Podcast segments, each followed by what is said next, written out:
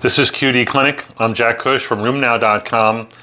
QD Clinic is brought to you by RheumNow.live. So this case is called seven DMARDs and counting. A CCP positive rheumatoid arthritis patient comes to you with many swollen and tender joints 11 tender, 9 swollen, a CDI of 32. It's the same as rapid, same as a gas. The patient had previously been treated with methotrexate, etanercept, adalimumab, abatacept, baricitinib, tofacitinib, Kevzar, uh, sarilumab, Kevzara, Otezla, apremilast. Right now, the patient's on apremilast, um, sarilumab, and 10 milligrams of prednisone is doing poor.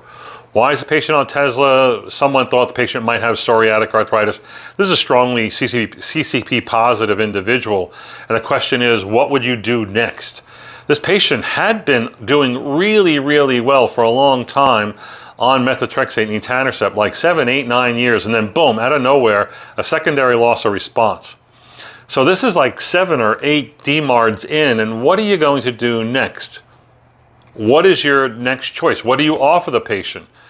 Here are the offerings, but and we have to go with drugs the patient hasn't seen yet. How about sulfasalazine with anakinra? Number one. How about number two, leflunomide plus rituximab?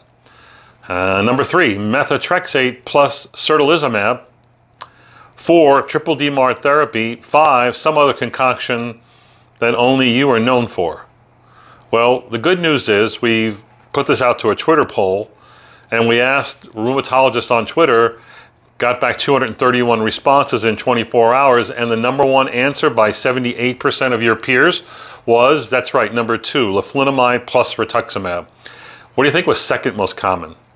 Um, methotrexate plus certolizumab at 11%.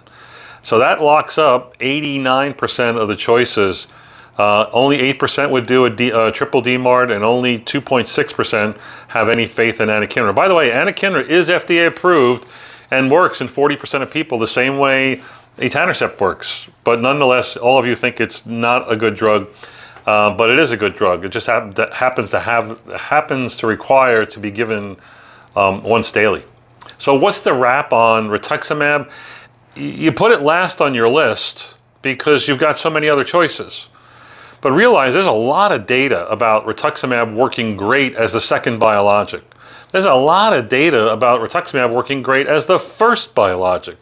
To put any biologic ninth in the list really means that you're stacking the odds against it, right? I mean, so someone who fails multiple biologics is going to continue to fail future biologics or future therapies because there's probably much more involved here than a unique biology that you haven't quite uh, hit upon yet.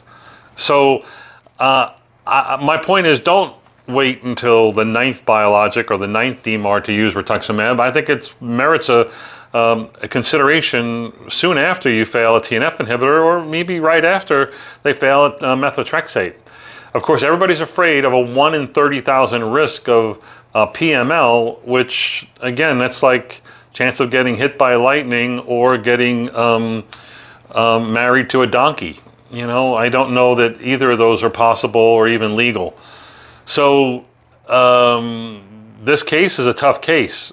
Uh, we'll see what happens when the patient comes back on her next combination of therapy. But if you chose rituximab plus leflunomide, you're falling in line with over 80% of your, your peers. That's it for this edition Go to RheumNow.live to register.